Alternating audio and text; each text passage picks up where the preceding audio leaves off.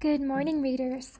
Today is Friday, January 8th, and you're listening to First Chapter Fridays presented by the Baker Free Library. My name is Juliana, and I am the library's Youth Services Librarian. Welcome to this week's program. Every Friday, I'll be sharing the first chapter of a middle grade book with you. Middle grade books are designed for readers aged 8 to 12, but they can be enjoyed by readers of every age. We hope that this program will introduce you to authors and titles you've never read or considered before. If you like today's chapter, you can place a reserve on the featured book through the library's catalog or by calling the library at 224 7113. If you'd like something to do while you listen, head to the library's website, bowbakerfreelibrary.org. On the For Kids page, listed under Events and Programs, you'll find a link to an active listening worksheet that you can download and print. While you're listening today, jot down any thoughts, questions, or ideas you have about the story. You can also draw, doodle, pick up your room, or work on a craft project while you listen. All right, let's jump into today's story.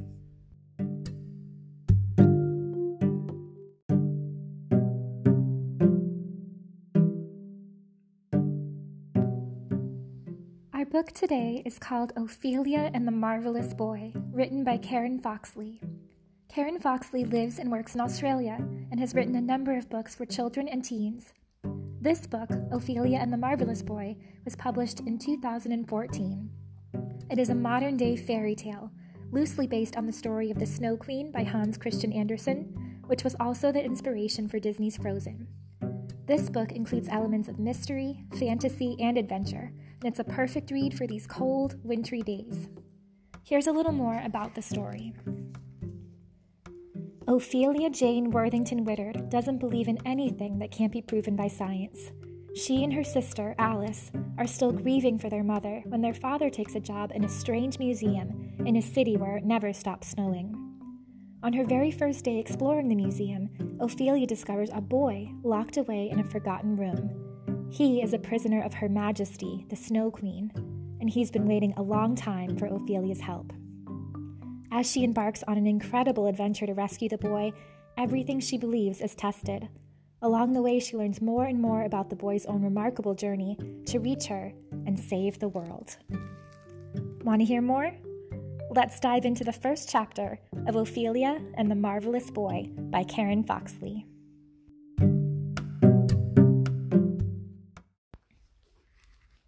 The north wind doth blow, and we shall have snow. In the end, the queen was nothing like she was in the stories the marvelous boy had been told, first as a child beside the hearth, and later by the wizards. There were no claws, no sharp teeth. She was young. Her pale hair dripped over her shoulders. She opened her blue eyes wide and smiled sweetly at the king. I do not like him, my darling, she said, not once raising her voice. I do not like him one little bit. But he's my marvelous boy, stammered the king. He hated to disappoint her. They were only newly wed. That is the problem exactly, she said. They tell me he does not age, that he has been here ten years yet looks just as he did when he arrived, that his hair has not grown, nor his body. He makes me uneasy. I cannot sleep peacefully while he is free to roam. And this story, they tell me, of the sword he carries, how can I feel safe when I hear such a thing? Now, now, said the king, for many years he has been my faithful companion. I should like him locked away, she said. Locked away? We shall lock him away. He shall be locked in a room and allowed out only to be exhibited. He shall be displayed beside all my other precious things. He is a curiosity. I will feel safer. I don't know, said the king. He is a good boy. He means no harm. The new queen narrowed her eyes at him. The snow had already begun by then, and now it did not end. It covered the palace grounds, the once green gardens, the herald tree. It blanketed the hills and the fields. It covered houses. Whole villages simply disappeared. The lakes froze over, and then the sea. Children's faces grew thin and gray. Old ladies kneeled over and froze in the streets. When the room was ready, the marvelous boy was led along the great corridors. In the palace, there were hundreds of rooms and hundreds of staircases and hundreds of great glass cabinets. Displayed there were her jewels and her other still trophies snow lions and leopards, white elephants, snowy owls, a whole room of them frozen in time, their wings pinned open on the mounting boards. There were great mosaic floors depicting the wedding pageant of the king and queen, and wintry worlds and sea monsters eating boatloads of people. Whatever made you think of that? asked the king about the sea monsters. It was a story I once heard, said the queen, and I enjoyed it. She really was very cruel. The boy did not struggle as he was led to his room. He had struggled already. Three times since the wedding he had tried to run from the city, and three times he had been returned. Around the door there had been painted a mural of his marvelous journey. In the mural the boy stood with his magical sword raised, but at the door his sword was taken from him and handed to the king. His satchel, too, which contained the instructions, and his compass. The boy looked to the king, but the king would not return his gaze. Inside his room there was nothing but a bed and chair and one window high up. The queen smiled and looked very pleased. She fingered the key on the chain at her throat. You have failed in everything you set out to do, she said when they were alone, just the marvelous boy and her. I do not know why the wizards chose you, such a poor, sorry thing. Why did they think you could defeat me? She did not pause for his answer. And this charm that is bestowed on you so that I cannot harm you, it is nothing but an irritation. When the charm has worn off, I will run you through with my sword.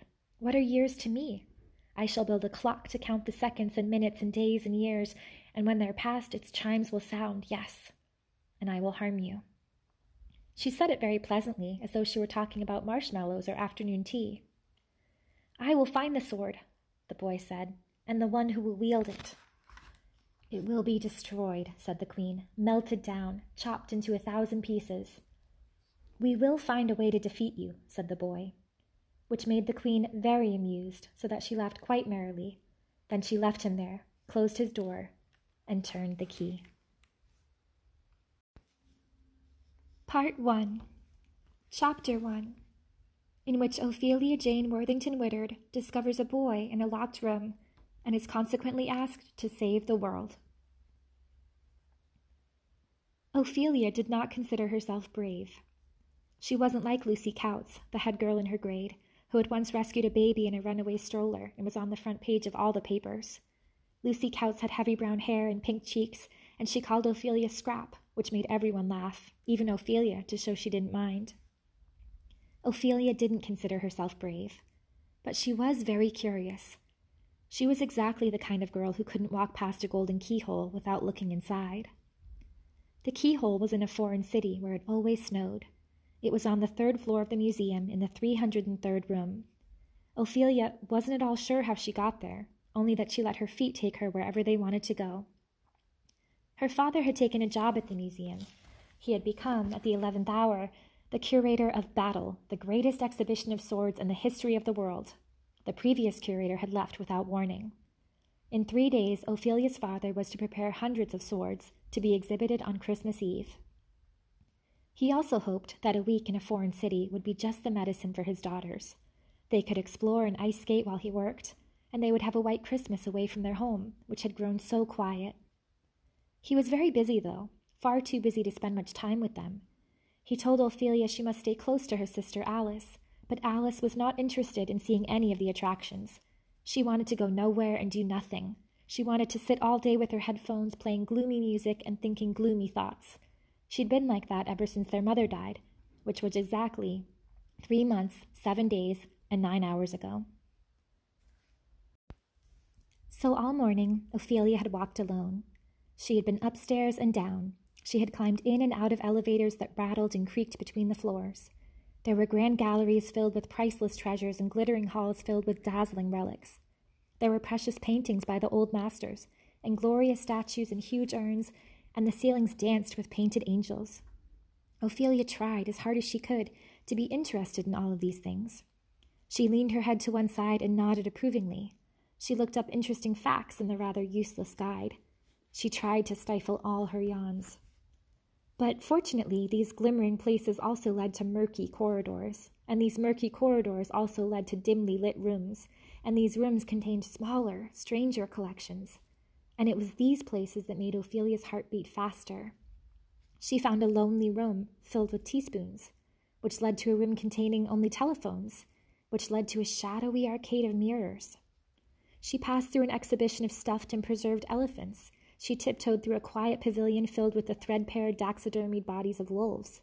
She squeezed through the crowd in the gallery of time and saw the famous wintertide clock. It ticked so loudly that people had to stick their fingers in their ears. She ran down a long, dim hallway filled with melancholy paintings of girls. It was very cold. Windows were left open to stinging sparks of sleet and snow. The wind whistled and moaned through the galleries and down the stairwells. It made the cobwebs on the chandeliers dance. Even with a map, it was a very confusing place. Signs pointed in the wrong directions, and no one bothered about fixing them. The sign for porcelains led to costumes and cultures of the Renaissance. The sign for costumes and cultures of the Renaissance led to Bronze Age artifacts. The sign for Bronze Age artifacts led to an imposing, red, locked door. There was no point in asking the guards. The guards sat in corners and knitted or dozed. Sometimes they snarled and yelled like banshees for no good reason, and other times they let children climb on the glass cabinets using the brass handles for footholds. Sometimes they came rushing at people who just happened to stand too long in one place, and other times they smiled huge, toothless smiles and offered old fruit from their large black handbags. The museum in the city where it always snowed was the type of place where a person could very easily get lost. Miss Kaminsky, the museum curator, had said so herself. Miss Kaminsky was dazzlingly beautiful. Her blonde hair was tied in an elegant bun, and she was surrounded by a cloud of heavenly perfume. She had smiled at Ophelia and Alice before placing a perfectly manicured hand on their father's arm. It is advisable that they do not wander alone, Miss Kaminsky said. The museum is very big, and several girls have become lost and never found again. But Ophelia didn't feel afraid. It was much better on her own. It was a relief to be out of the workroom, where her father had begun working as soon as they arrived in the city. He was unpacking swords and polishing swords and cataloging swords endlessly. Her father knew everything there was to know about swords. His card read, Malcolm Whittard, leading international expert on swords. If ever you have the chance to visit this museum, the keyhole to room 303 is quite close to a much celebrated sea monster mosaic floor. It is marked on the maps by an octopus symbol. That first morning, Ophelia spent some time walking on the mosaic waves and the mosaic foam. She traveled the length of all eight glittering tentacles, observed the people falling back from the monster's mouth. She bent over and looked directly into its eye. It was the sort of thing her mother would have loved. Ophelia Jane Worthington Whittard wished more than anything that her mother was alive. Near the sea monster mosaic floor, she noticed a gallery with a red rope hung across its entrance. Ophelia slipped under the rope and went inside. It was a small exhibition of broken stone angels. There was no guard in the room, so she touched some wings, even though she knew she shouldn't have. It was very quiet and very still. All she could hear was her own footsteps and her own breathing. It had a peculiar, empty smell. No one had been this way for a very long time.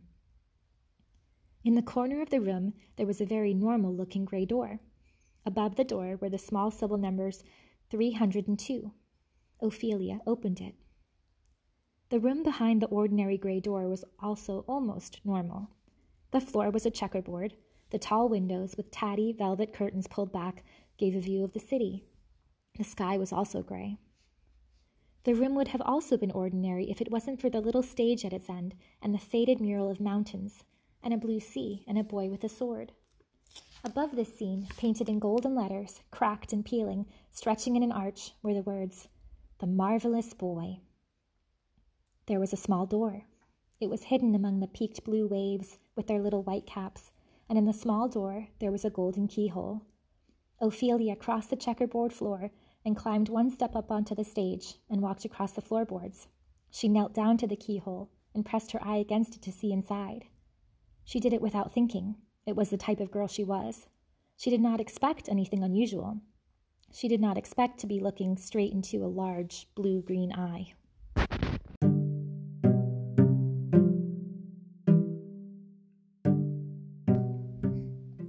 Okay, readers, that's where we'll stop for today. If you liked what you heard and you want to hear the rest of the story, call the library or visit bowbakerfreelibrary.org to reserve Ophelia and the Marvelous Boy by Karen Foxlee. The library also owns this title as an audiobook. If you like modern day fairy tales, Here are a few other books you might enjoy Ella Enchanted by Gail Carson Levine, based on the story of Cinderella. The Goose Girl by Shannon Hale. The Girl Who Circumnavigated Fairyland in a Ship of Her Own Making by Catherynne M. Valente. All three of these books are also available at the library. Thank you for listening to First Chapter Fridays. Until next week, readers, Happy New Year!